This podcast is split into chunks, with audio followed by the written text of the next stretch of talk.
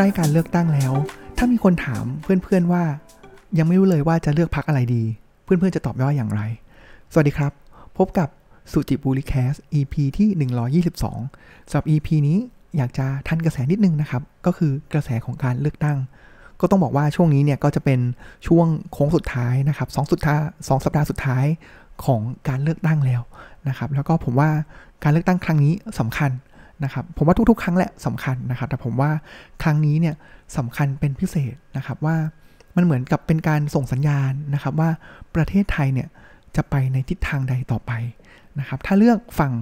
รัฐบาลเดิม เราก็จะรู้แล้วว่าประเทศไทยเนี่ยต้องการแบบนี้นะครับ หรือว่าถ้าเลือกอีกฝั่งหนึ่งแปลว่าเราก็ต้องการการเปลี่ยนแปลงนะครับ แล้วสำหรับผมเนี่ยผมว่าชัดเจนนะครับ ถ้าเกิดใครติดตามรู้จักผมมาเนี่ยผมชัดเจนนะครับว่าผมเลือกฝั่งไหนและ พักอะไรนะครับ ซึ่งผมว่าครั้งนี้แหละก็เป็นเป็นจุดสำคัญเหมือนกันนะครับ ที่จะทำให้เรารู้เลยนะครับว่าประเทศเราจะอยู่อย่างไรกันต่อไปนะครับ กลับมาที่คำถามเบื้องต้นก่อนนะครับ ผมว่าเพื่อนเพื่อนผู้ฟังในช่วงนี้ถ้าเกิดมีการคุยการเมืองกับหลาย ๆ คนเนี่ย ผมว่าน่าจะเจอคำถามนี้อยู่มาเรื่อย ๆ เลยนะครับแต่มันจะไม่ใช่คำถามนี้โดดๆนะครับแต่จะมีท่อนสร้อยตามมาด้วยคำถามนั้นก็คือว่า เออ ยังไม่รู้เลยแหละว่าจะเลือกพักไหนดีในการเลือกตั้งวันที่ 14 พฤษภานี้นะครับ อีก 2 สัปดาห์แล้วยังไม่รู้นะครับ ซึ่งหลายคนที่ผมเจอเนาะหลายคนที่ผมเจอเนี่ยพอลาเขาส่วนใหญ่ผมว่าหลายคนรู้แล้วนะครับ ว่าเขาจะเลือกพักอะไร แต่ว่าก็อาจจะมีแบบเปลี่ยนนู่นเปลี่ยนนี่ในอ่าก็ตามเหตุหรือว่าตามกระแสนะครับ แต่เขารู้แล้วว่าเฉดของเขาเนี่ยจะไปเฉดไหนนะครับ คือถ้าเกิดไม่รู้ไม่รู้จริงๆเนี่ยครับ ก็คืออาจจะแบบเอ๊ะถ้าเกิดมาเฉดลุงเนี่ยครับก็ยังไม่รู้ว่าจะเอาพลังประชารัฐลุงป้อม หรือว่ารวมไทยสร้างชาติลุงตู่ดีนะครับ หรือว่าเฮ้ยแบบฉันอินมากเลยนะครับ ถ้าเกิดคนภาคใต้ก็อาจจะเป็นภูมิใจไทยหรือว่าประชาธิปัตย์นะครับ ที่ก็ขับเคี่ยวกันในภาคใต้นะครับ เพราะฉะนั้นเฉดเนี่ยมันจะรู้แหละนะครับ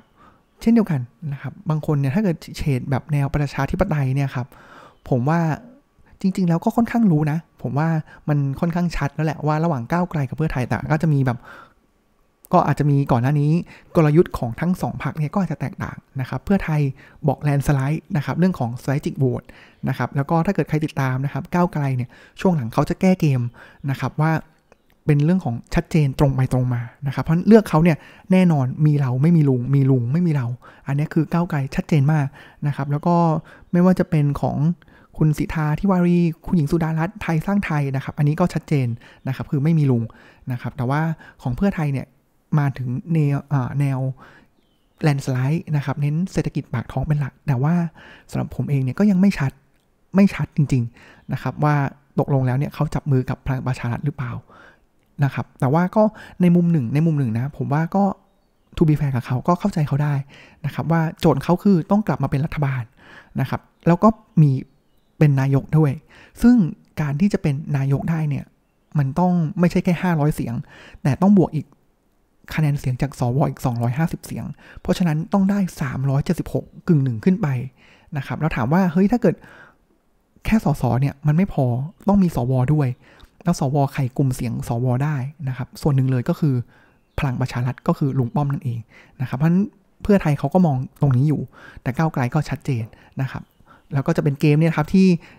ก้าวไกลกับเพื่อไทยกันเองเนี่ยก็ฟัดกันด้วยประเด็นนี้อยู่เหมือนกันนะครับ อย่างเมื่อคืนเนี่ยผมดูดีเบตของคุณจอมขวัญผมผมเป็นดูดีเบตมาหลายครั้งเนี่ยผมว่าผมชอบดีเบตของคุณจอมขวัญที่สุดนะครับ เพราะว่าคุณจอมขวัญเอาอยู่นะครับ ผมเคยไปดูของ Standard เนี่ยผมว่ามันเหมือนเกมโชว์ที่แบบมาหาเสียงนะครับ แต่คุณจอมขวัญนี่คือเจาะไปเลยนะครับ ว่าหลักการคุณคืออะไรจุดยืนคุณคืออะไรนะครับ แล้วเจอหลายคนเนี่ยคือพูดจาแบบ เขาเรียกว่าพูดลอยๆ หลักการน้ำท่วมทุ่ง คุณจอมผันก็จี้เลยว่าพอยคือพอยคือ แล้วรากของปัญหาคืออะเพราะนั้นจะมีคนที่แบบเออเฮ้ยเขาช่วยเคี่ยวขับเคี่ยวกลัมให้รู้ว่าพอยจริง ๆ ของประเด็นของผู้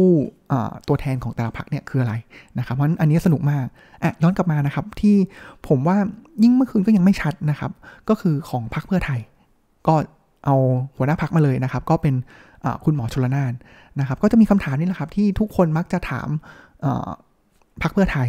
นะครับ ว่าเพื่อไทยจะจับกับพลังประชารัฐไหมนะครับ ผมว่าแน่นอน ถ้าเกิดย้อนกลับไปเลยเนี่ยครับเขาเปิดประตูนะครับ ผมว่าดีไม่ดีก็อาจจะดีลกันแล้วด้วยซ้ำนะครับ แต่ว่าพอเราเริ่มเห็นว่าเฮ้ยพอเราเปิดประตูมานะครับ แล้วก็พยายามจะบิดว่าไม่เอาลุงตู่แต่ลุงก็อาจจะแบบลุงป้อมได้นะครับ แต่จริงๆแล้วลุงป้อม ก็ไม่โอเคนะเขาก็เป็นถึงแม้ว่าเขาจะโยนให้ลุงตู่เป็นคนรัฐประหารแต่ว่าเขาก็เป็นส่วนหนึ่งแหละ เป็นคนรวบรวมคอนเน็ชันมาทำให้เป็นนั่งร้านให้ลุงตู่ได้นะครับ เพราะฉะนั้นพวกเดียวกันนะครับ อันนี้ผมว่าชัดเจนเลยนะครับ คือก็ถ้าเกิดต้องการให้เอาเสียงของผมไปเพื่อเราไม่สามารถที่จะหลับได้สนิทใจว่าเฮ้ยสุดท้ายแล้ว เขาจะไปกลับไปเลือก จับมือกับลุงป้อมหรือเปล่าผมว่า อันนี้ก็ก็น่าคิด นะครับ เช่นเดียวกันนะครับ ผมว่าเนี่ยพอเราเขาก็ถามคุณจอมขวัญก็ถามพักเพื่อไทยนะครับ คุณหมอชนน่านก็บอกไม่ไม่จับมือกับลุงป้อมลุงตู่แน่นอนนะครับอะชัดเจนนะ เหมือนชัดเจนนะครับ คุณจอมขวัญบี้ต่อครับว่าในฐานะอะไรที่เอาสิ่งนี้มาการันตี นี่แหละครับประเด็นคุณหมอชลนานที่เป็นหัวหน้าพักเนี่ยครับเขาก็บอกครับว่าในฐานะที่ผมเป็นหัวหน้าพัก ผมรับเหมือนก็ให้คำมั่นสัญญานะครับ ถ้าสุดท้ายแล้ว มันเขาก็บอกต่อนะครับว่าเออมันก็ต้องสุดท้ายมันก็ต้องเป็นเรื่องของกรรมการบริหารพักนะครับ แต่ว่าถ้าเกิดไม่เป็นไปตามนี้ผมลาออก พอลาคุณหมอชลนานพูดประโยคนี้มานี่คือผมสำหรับผมนะสำหรับผมเลยคือ ผมไม่มั่นใจในพักเพื่อไทยเลย เพราะอะไรครับ เพราะว่ามันคือสิ่งที่เคยเกิดขึ้นเมื่อสี่ปีที่แล้วกับพรรคประชาธิปัตย์จริง ๆ แล้วภูมิใจไทยก็เหมือนกันแต่ภูมิใจไทยเขาเขาทนอยู่ต่อได้ เขาก็บิดคำพูดออกของเขาไปนะครับแต่ประชาธิปัตย์ก็เหมือนกัน บอกว่าผมไม่เอาพลเอกประยุทธ์ สุดท้ายแล้ว กรรมการบริหารเลือกพลเอกประยุทธ์ก็ดีดตัวเองออกสวยๆนะครับ เพราะก็ชัดเจนสำหรับผม อีกคำถามที่น่าสนใจนะครับ หรือไม่ใช่คำถามสิประเด็นเดียวกันที่น่าสนใจ คือคุณจอมขวัญเนี่ยเขาก็ไปถามตัวแทนของพลังประชารัฐนะครับ ก็คือรัฐมนตรีชัยวุฒินะครับ คือต้องบอกนี่ครับบริบทของของการดีเบตเนี่ยคือไฟกันตลอดเลยนะครับ ทั้งพลังประชารัฐเนี่ยจะไฟกับเพื่อไทยไฟกับ ก้าวไกลคุณวิโรธไฟกับไทยสร้างไทยก็คือคุณสีทานะครับ ผมชอบมากคุณสีทาที่ผมชอบมากเลยนะครับลองไปดูเขาเฉียบทุกเฉียบทุกอันเลยนะครับ แล้วเขาเขาเฉียบแล้วเก๋านะครับ ฉลาดมากนะครับ อีกคนหนึ่งเลยนะครับ คุณชัยวุฒิพลังประชารัฐเนี่ยไฟมาตลอดแต่สุดท้ายแล้วเนี่ยก็บอกว่าหลังการเลือกตั้งเนี่ยทุกอย่างเนี่ยมันต้องอยู่กับนโยบายที่มันไปด้วยกันได้หรือไม่ แต่ก่อนหน้านี้นี่คือ ไปด้วยกันไม่ได้ทุกอย่างเลยนะครับ แต่ตอนนี้คือเดี๋ยวเราต้องมาดูกันว่าไปด้วยกันได้หรือไม่ เพราะฉะนั้นผมว่าเขาก็แบ่งรับแบ่งสู้ ทั้งที่รู้ว่าผมว่าก็มีการอาจจะพูดคุยกันอยู่บ้างอยู่แล้วนะครับ จริง ๆ แล้วผมว่าถ้าจะไม่ผิดเนี่ย มีคนในเพื่อไทยก็มาสารภาพนะครับว่า มีการพูดคุยนะครับ แต่ว่าก็พอเราเห็นว่ากระแสเนี่ยผมว่าถ้าผมเป็นคนเสื้อแดงนะครับ แล้วรู้ว่าเฮ้ยในปี 53 พฤษภา53อะคนที่สั่งยิง หรือมีผลเนี่ยครับก็คือใครครับลุงป้อมนะลุงป้อมนี่เป็นรัฐมนตรีกลาโหมเลยนะครับแล้วไม่ว่าจะจัดตั้งการเลือกตั้งในค่ายทหารดีลให้เนวินมาย้ายขั้วนะครับหรือเนี่ยสร้าง connection พลังประชารัฐขึ้นมาเพื่อเป็นนั่งร้านให้เผด็จการจำแลงเนี่ยครับคือลุงป้อมนะครับนี่คือเบื้องหลังปฏิเสธไม่ได้ เพราะฉะนั้นผมว่าได้คำตอบไม่เคลียร์นะครับ อันนี้คือเป็นเฉดเฉดของเพื่อไทยก้าวไกลที่ผมอยากจะแตะนะครับ แล้วผมรู้สึกว่าก็อยากฟังอยู่นะว่าเฮ้ยเมื่อไหร่เขาจะเคลียร์สักที แต่ก็ยังไม่เคลียร์นะครับ หรือคุณอุ๊งอิ๊งก็บอกอ่ามองหน้าอิ๊งนะอะไรอย่างนี้แต่ว่าก็ก็ไม่เคลียร์นะครับตอบไม่หมดว่ายังไงเดียวกันเนี่ยก้าวไกลเนี่ยใช้จังหวะนี้ตีกินเลยครับ โอ้โห เข้าทางเลยครับก็คือผมก็คืออคุณวิโรจน์นะครับ ก็คือผมและตัวแทนพักทุกคนไปในทางเดียวกัน เพราะฉะนั้นทุกคนเลือกแล้วสบายใจได้ว่าเราไม่จับมือกับลุงแน่นอนนะครับ ผมว่าก็ ผมว่าเพื่อไทยมาดีนะ ผมว่าดีคุณหมอชนน่านพูดได้ดีในหลายประเด็น มีวุฒิภาวะมีหลักการทุกอย่างนะครับ แต่ว่าพอเจอจุดนี้แหละครับ ผมว่าเขาก็ไม่ได้เป็นคนที่ถึงแม้เป็นหัวหน้าพักแต่ว่าก็ไม่ได้มีอำนาจสูงสุดด้วยนะครับออันนี้ก็นอกเรื่องนิดนึงนะครับ แต่ว่าลองไปฟังดูนะครับ ผมว่าเป็นเป็นดีเบตที่ดีแล้วคุณจอมขวัญเก่งมากเก่งมากจริง ๆนะครับ ย้อนกลับมาครับย้อนกลับมากับคำถามในทีแรกเลยนะครับ ผมว่า ที่มีคนมาถามนะครับว่าไม่รู้จะเลือกพักอะไรดีนะครับนโยบายก็มันเหมือนกันหมดเลย เพื่อไทยก็แจกเงินก้าวไกลก็แจกเงินนะครับแล้วก็แต่ส่วนใหญ่เนี่ย structure เนี้ยจะเริ่มต้นจากเพื่อไทยก่อนนะครับแล้วตามด้วยก้าวไกลก้าวไกลก็แจกเยอะอยู่เหมือนกัน เพราะว่าเขามองเรื่องของรัฐสวัสดิการ safety net เรื่องของเบี้ยคนชรา 600 เป็น 3,000 เป็นต้นนะครับอะแต่พอผมเห็นคำถามเนี้ยอย่างแรกเลยที่ผมจะดูก่อนนะครับก็คือคนคนนี้ผมจะรู้อยู่แล้วว่าถ้าเป็นเพื่อนเนี่ยผมรู้อยู่แล้วว่าครั้งก่อนเนี่ยเขาเลือกใครนะครับ ซึ่งส่วนใหญ่แล้วเนี่ยคนที่มาถามคำถามเนี้ยครับส่วนใหญ่แล้วเป็นครั้งก่อนเนี่ยก็มักจะเลือกลุงเป็นส่วนใหญ่นะครับหรือแก๊งลุงนะครับพักพักหนึ่งในนั้นนะครับ ซึ่งพอเจออย่างนี้แล้วผมก็ก็ไม่อยากตอบคาถามนะ เพราะว่าผมว่าคือถ้าเกิดเราไม่ได้เกิด 4 ปีนี้เราเกิดแบบย้ายประเทศกระทันหัน หรือเป็นเจ้าชายนิทราเจ้าหญิงนิทราไปเนี่ยครับ ผมว่าเราเห็นอยู่นะว่า ถ้าเรามีรัฐบาลที่ดีกว่านี้ ปัญหาฝุ่นมันคงถูกจัดกการได้ดีกว่านี้นะครับหรือว่าถ้าเรามีรัฐบาลที่ดีกว่านี้นะครับปัญหาเรื่องของการคอร์รัปชันเนี่ยมันน่าจะดีกว่านี้ ถ้ามีรัฐบาลที่ดีกว่านี้ เราอาจจะมีเรื่องของปัญหายาเสพติดที่มันดีกว่านี้ เศรษฐกิจดีกว่านี้ การบริหารจัดการโควิดที่ดีกว่านี้นะครับ เราเห็นหลักฐานมากมายเลยนะครับ ที่เห็นว่าเฮ้ยอย่างน้อยเนี่ยคำถามนี้ต้องไม่เกิดขึ้น ถ้าเราติดตามการเมืองโดยที่ เราลดอคติเรื่องของอะอาจจะเป็น1นึเอยเอาทักษิณกลับบ้านเอยต่างๆ เหล่านี้เนี่ยครับผมว่าผมว่ามันชัดเจนอยู่แล้ว ผมก็เลยถ้าเจออย่างเงี้ยผมก็จะเลือกไม่ตอบนะครับ เพราะว่าต่อไปก็ไม่จบต่อไปเนี่ยถ้าเกิดเราไล่ในเชิงนโยบาย ไล่ในเชิงของผลงานเนี่ยสุดท้ายมันวนมาสองสาเรื่องนี้เลยนะวนมา1นึก้าวไกล วนมาเพื่อไทยเอาทักษิณกลับบ้าน เพื่อไทยประชานิยม แต่สุดท้ายมันเหมือนกันนะครับเพราะประเด็นของผมว่า1นึเนี่ย มันชัดเจนแล้วผมว่าก้าวไกลก็พยายามบอกนะครับว่านี่ไม่ใช่ครั้งแรกนะที่เขาจะจะแก้ไขนะครับ ก่อนหน้านี้รัฐบาลของคุณอภิสิทธิ์เองก็ก็เสนอเรื่องนี้เหมือนกันนะครับเพราะฉะนั้นนี่ไม่ใช่เรื่องใหม่นะครับ แล้วผมผมเห็นด้วยกับเขานะครับ ว่าการที่นำหนึ่งหนึ่งสองเนี่ยมาเป็นเครื่องมือที่ใช้ในการที่จะกันแกล้ง คนที่เห็นต่างทางการเมืองเนี่ยผมว่าไม่ไม่ถูกไม่ควรนะครับ เช่นอะไร เช่นอะหนึ่งหนึ่งสองถ้ามีคนพูดถึงใครฟ้องก็ได้นะครับ แล้วมันครอบจักรวาลมากเลย ครอบถึงพระนเรศวรครอบถึงสุนัขทรงเลี้ยงนะครับ แล้วก็พอลาอย่างเงี้ยใครฟ้องก็ฟ้องได้นะครับ เช่นมีหลายครั้งเลยครับที่เจอว่าไปฟ้องที่อำนาจเจริญ เพราะฉะนั้นถ้าเกิดผมคนถูกฟ้องถูกฟ้องที่อำนาจเจริญ ผมก็ต้องเดินทางไปอำนาจเจริญ มันเลยกลายเป็นเครื่องมือที่กลั่นแกล้งได้ และที่สำคัญซ้ำร้ายครับ ก็คือ ปกติแล้วเนี่ยคนที่ถูกฟ้องกล่าวหาเนี่ยครับเขาต้องรับการพิสูจน์ คือเขาต้องพิสูจน์ว่าคือเขาเป็นผู้บริสุทธิ์ก่อนแล้วค่อยพิสูจน์ความผิด แต่นี่คือเอาเข้าคุกเลยนะครับเปรียบเทียบง่ายๆนะครับ ผมว่าเคสที่หลายเคสนะครับ ก่อนหน้านี้คนขับรถชนตายไฮโซขับรถชนคนตายนะครับหรือล่าสุดอ้เคสไซยาไนด์ที่แบบสุดหดหู่เนี่ยครับแตกต่างกันนะครับ อย่างทุกวันนี้เคสแอมไซยาไนด์เนี่ยครับ บางที่เนี่ยยังเบลอหน้าเจ้าตัวอยู่เลยนะครับ แล้วก็ยังไม่ได้มีผลอะไร ก็มีแต่สืบสวนไปนะครับ ทั้งที่โอ้โหคนอันตรายขนาดนี้แล้วเนี่ยคือมันควรต้องทำอะไรสักอย่างแล้วนะครับ มันก็มันก็เห็นนะ ผมว่าแต่ว่าเรารู้อยู่แล้วแหละว่าถ้าเกิดคนที่อินกับเรื่องนี้แต่ต้องไม่ได้นะครับ ผมว่าก็ไม่เป็นไรผมว่าหลายครั้งผมก็ปล่อยนะ ก็ปล่อยเขาไปเถอะ ผมว่า แต่ละคนก็จะมีกรรมของเขาเองนะครับ มีม่านหมอกอะไรมาบังตาของเขาเองก็อันนี้ก็สุดแท้แล้วแต่นะครับ แต่ว่าผมก็เข้าใจมุมเขานะครับ เข้าใจมุมเขาว่าเขาก็จะไปมองคือในเฉดของคนที่อยากจะเปลี่ยนแปลงฝั่งก้าวไกลเองเนี่ยคือต้องยอมรับว่าเฉดของเขาหรือคนเสื้อแดงเองเนี่ยครับเฉดเขาก็ไม่ได้เฉดที่ว่าจะแก้ไขเพื่อประนีประนอม มันก็จะมีเฉดที่เป็นเป็นแบบเป็นเหี่ยวสายเหี่ยวเลยนะครับคือไม่เอาแล้วจะเป็นรีพับบิกถามว่ามีไหมมีมีนะครับ แต่ว่าผมว่า คือถ้าเกิดมันมีแล้วมันมันสามารถเปลี่ยนได้ง่ายขนาดนั้นเนี่ยโอ้โหผมว่าคนที่เปลี่ยนง่ายสุดเลยคือทหารนะครับ เพราะเขามีปืนมีอำนาจนะครับ ถ้าคนธรรมดาที่อยากจะแบบไม่เอาแล้วนะครับ สถาบันมันมันทำไม่ได้ มันไม่ทำมันมีกลไกอีกต่าง ๆ มากมาย มันมีคนที่พร้อมที่จะปกป้องอีกมากมายนะครับ เพราะฉะนั้นผมว่าเราไปยก cherry pick อันที่เป็นเคสที่มัน extreme ขึ้นมา แล้วก็เหมารวมว่าคนก้าวไกลทุกคนเนี่ยคิดอยากจะเอาสถาบันออกจากประเทศไทย นะครับ ซึ่งผมว่าก็พอเจออย่างนี้ผมว่าก็สุดจนปัญญาที่จะอธิบายนะครับ ไม่สามารถที่จะอธิบายได้นะครับ หรือเคสเพื่อไทยทักษิณเองเนี่ย ผมว่าก็ถ้าเขาจะกลับมา ผมว่าก็เห็นผมว่าแก้ทางเพื่อไทยเองก็แก้เกมนะครับ ว่าเออกลับมาเนี่ยก็รับโทษทางกฎหมาย แต่ต้องควรเป็นกฎหมายที่ยุติธรรม ไม่ใช่คนที่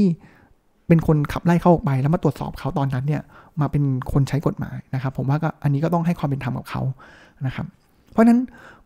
พอเราเจออย่างนี้แล้วเนี่ยผมว่าผมจะเลี่ยงนะครับที่จะไม่คุยนะครับ นอกเสียจากว่า เออเขาอยากรู้จริง ๆ นะครับ แต่ถ้าเกิดถามคำถามแบบปลายเปิดอย่างนี้มาเนี่ยรู้แล้วรู้แล้วว่า เออ ก็เชิญเลือกสี่พักนั้นไปเหมือนเดิมนะครับ ก็ชัดเจนชัดเจนนะครับ อีกประเด็นหนึ่งเลยเนี่ยครับ มีคนหนึ่งที่ผมก็พยายามอธิบายอย่างก็เรียกว่าเต็มความสามารถนะครับ ก็คือก็มีคุณแม่ของผมเองนะครับ ที่เขาก็มาถามผมแหละว่า เออ ไม่รู้เลยว่าจะเลือกพักไหนดี นะครับ แต่ว่าครั้งก่อนเนี่ยผมจำได้ว่าเออผมก็โน้มน้าวเขาว่าเฮ้ยก็เลือกอนาคตใหม่อะไรอย่างนี้ ซึ่งเขาก็เลือกนะครับ ถึงแม้ว่าก่อนหน้านี้เขาก็จะค่อนข้างที่จะเชียร์ลุงเหมือนกันนะครับ ครั้งนี้ผมก็เลยอธิบายอย่างนี้ครับว่าเออก็อันนึงเลยก็ชัดเจนนะลองไปดูผลงาน ไม่ได้บอกไม่ได้จี้รายจุดด้วยนะครับ ว่าแต่ละอันเป็นยังไง ลองไปดูผลงานว่าโควิดเป็นยังไงล่ะ เห็นการที่เขาบริหารจัดการไหมเห็นการที่เขามองประชาชนแบบนี้ไหมในเรื่องของฝุ่นควัน ในเรื่องของโควิด ในเรื่องของสิ่งต่างๆเนี่ยดูสิว่าเขามองประชาชนอย่างไร เพราะฉะนั้นถ้าอยากจะเลือกพักไหนเนี่ยลองอาจจะดูดีเบตก็ได้ หรือว่าลองไปเปิดดูก็ได้นะครับ ว่าแต่ละพักเนี่ยมีวิธีคิดมีวิธีพูดอย่างไรนะครับ แต่ว่าจุดสำคัญเลยก็คือพักไหนล่ะ ที่เอาประชาชนเป็นที่ตั้งก็เลือกพักนั้นพอเราเอาโจทย์เรื่องของเอาประชาชนเป็นที่ตั้งเนี่ยสำหรับผมนะ ผมว่ามันชัดชัดมากนะครับ ในทุกๆ นโยบายในทุกๆ หลักการจุดยืนต่างๆ เนี่ย มันจะมีพักที่ทุกอย่างมันตอบได้หมดว่าเอาประชาชนเป็นที่ตั้งนะครับ ผมว่าก็ให้โจทย์ก็บอกเขาไปหลักๆเนี่ยแค่นั้นนะครับ ส่วนเขาอยากจะถามเรื่องของนโยบายเบี้ยคนชราหรืออะไรต่างๆ เนี่ย ผมว่าสุดท้ายแล้วมันก็มันยังมีกลไกรัฐสภา ถึงแม้ว่าอาจจะอ่าเดี๋ยวก็จะบอกว่าเป็นเผด็จการรัฐสภาอีกนะครับ แต่ว่าผมว่าก็ก็เป็นไปตามกลไกนะครับ ที่สุดท้ายแล้วต้องดูแหละครับว่าพรรคไหน ใครที่เอาประชาชนเป็นที่ตั้งนะครับ อันนี้แหละคือหัวใจสำคัญของการเลือกตั้งในครั้งนี้นะครับ อีกคำถามหนึ่งครับพอเราเป็นอย่างนี้แล้วเนี่ยสตรัคเจอร์พอมันเริ่มชัดขึ้นเนี่ยครับมันก็จะเริ่มเฮ้ยมันก็ชัดอยู่แล้วนะครับ ก็คือก้าวไกลแหละ ที่เอาประชาชนเป็นที่ตั้ง ก็จะมีคำถามต่อมานะครับ ก็เป็นอันนี้จะเป็นอีกคำถามของคนกลุ่มหนึ่งไม่ใช่แม่ผมนะครับเขาก็ถามต่อมาว่า ก็เนี่ยดูดิก้าวไกลอะ จะเป็นแบบอนาคตใหม่ไหมเหมือนคราวที่แล้วอนาคตใหม่อะดูสิสีนวลบุญลืออย่างเงี้ยตอนนี้ไปอยู่ภูมิใจไทยคนนู้นคนนี้ไปอยู่นู่นนี่นั่นพลังประชารัฐคือเป็นงูเห่ากันมากมายเลย สุดท้ายแล้วเลือกมาคนที่เราเลือกก็อาจจะแปลพักก็ได้นะครับ ซึ่งสิ่งที่ผมตอบนะครับ ผมว่าก็รอจิตะกะตรงไปตรงมานะครับ แล้วเราเห็นตัวอย่างอยู่แล้วนะครับว่า หรือเราจะเอาแบบเพื่อไทยล่ะ ที่ก็มีคนจากพลังประชารัฐที่ดูดกลับมาตั้งหลายคน เขาก็พยายามจะดีเฟนต์นะครับว่าเออตอนนั้นไปเพราะมีเหตุจำเป็นอะไรต่างๆนะครับแต่ว่าพอเราไปฝั่งนู้นแล้วก็บอกว่ากฎเพราะกฎหมายเนี่ยออกรัฐธรรมนูญเนี่ยออกแบบมาเพื่อเรา อันนี้โหผมผมจำได้ชัดเจนมากเลย แล้วตอนกลับมานี่โหช่างกล้าช่างกล้าจริง ๆนะครับ แต่ก็เขาก็รู้แหละครับว่าทิศทางการเมืองเป็นยังไง แต่ต่อข้อคำถามครับก็คือว่าถ้าเกิดเราเลือกพักเพื่อไทยแล้วจะมีงูเห่าไหมผมว่าก็มันก็เป็นบทเรียนของเรานะครับ แล้วเราก็ไม่เลือกคนนั้น อันนั้นคือประเด็นที่1นนะครับ แล้วอีกประเด็นหนึ่งเลยก็คือ ถ้าเกิดเราเอาเหตุเนี้ยมาอ้างว่าจะไม่เลือกพักนี้ เพราะพักนี้อาจจะมีงูเห่า อาจจะมีงูเห่า แล้วเราจะเลือกอะไร ก็คือเราจะไปเลือกอีกพักหนึ่งที่เป็นอีกฝั่งหนึ่งตรงกันข้ามเลยอย่างนั้น หรือนะครับ หรือพักที่บอกว่าไม่แล้วจู่ๆทั้งร้อยเปอร์เซ็นของเขาทรยศเสียงของประชาชนไปอยู่อีกฝั่งหนึ่งนะครับ อย่างนั้นหรือนะครับ มันก็ ชัดเจนนะครับ แล้วผมว่าก้าวไกลเองเขาก็มีบทเรียนนะครับว่าเออเขาควรจะคัดเลือกผู้สมัครอย่างไรนะครับ ก็จะมีเห็นมาหลายคนเลยนะครับ ผมว่าในแง่ของ1นึหรืออะไรต่างๆเนี่ยสมัยอนาคตใหม่ผมว่าธนาธรนี่คุณธนาธรแรงกว่าคุณพิธาอีกนะครับ คือแบบจริงจังกว่าคุณพิธาอีกนะครับ แล้วก็ผมว่าคุณอาจารย์ปิยบุตรเองก็มีความเป็นเหี่ยวมากกว่าก้าวไกลชุดนี้อีกนะครับ ผมว่าขนาดตอนนั้นเนี่ยคือเขา มีภาพที่ชัดขนาดนั้นแล้วเนี่ยครับก็ยังมีคนมาแบบมา innocent นะครับว่าเออเข้ามาแล้วไม่เห็นด้วยกับก้าวไกลที่จะแก้หนึ่งหนึ่งสองผมก็เลยแบบเอ๊ะอ๋อก็ก็เป็น question mark ละกัน แล้วก็ไม่ขอพูดถึงละกันนะครับ ว่าเออเรามันทำไมอะไรที่ทำให้เขามาเปลี่ยนใจนะครับ แต่การเมืองก็เป็นอย่างนี้แหละนะครับเพราเวลาเปลี่ยนคนก็เปลี่ยนได้นะครับ แต่ว่าผมว่าจุดยืนของเราเนี่ยจริง ๆ แล้วไม่ควรเปลี่ยนนะครับ ถ้าเรา จุดยืนของเราก็คือเราต้องเรียนรู้ให้เวลาของประชาธิปไตยเนี่ยมันฟูมฟักเนี่ยแล้วเราต้องก็เราก็ต้องรับกับมันนะครับ แล้วก็รับผลมัน แต่ไม่ใช่ว่าเราจะต้องหาวิธีรัดเหมือนเป็นกบเลือกนาแล้วสุดท้าย กบหรือนกที่เราเลือกมาเนี่ยโอ้โห ใช้ไม่ได้เลยนะครับ ก็เหมือนเป็นนกที่กับตันที่เอาเครื่องบินมาจอดทิ้งไว้นะครับ โดยที่เปล่าประโยชน์ โดยที่ก็ยังคิดนะครับว่าตัวเองเป็นคนขับเครื่องบินที่ดีที่สุดในประเทศนี้อยู่นะครับ ก็ เล็กๆน้อยสำหรับวันนี้นะครับ จริงๆแล้วเหมือนพูดไปพูดมามันกลายเป็นเขาเรียกว่าเป็นหัวคะแนนธรรมชาติเลยนะครับ แต่ว่าก็ฟังหูไว้หูนะครับ ลองลองเลือกในสิ่งที่ชอบนะครับ แล้วผมว่าครั้งนี้แหละจะเป็นจุดที่ จุดตัดอีกจุดหนึ่งเลยนะครับ ว่าเมืองไทยเราเนี่ยจะไปทางทิศทางไหนต่อนะครับสำหรับวันนี้ก็ขอบคุณที่ติดตามรับฟัง แล้วก็ขอกล่าวคำว่าสวัสดีครับ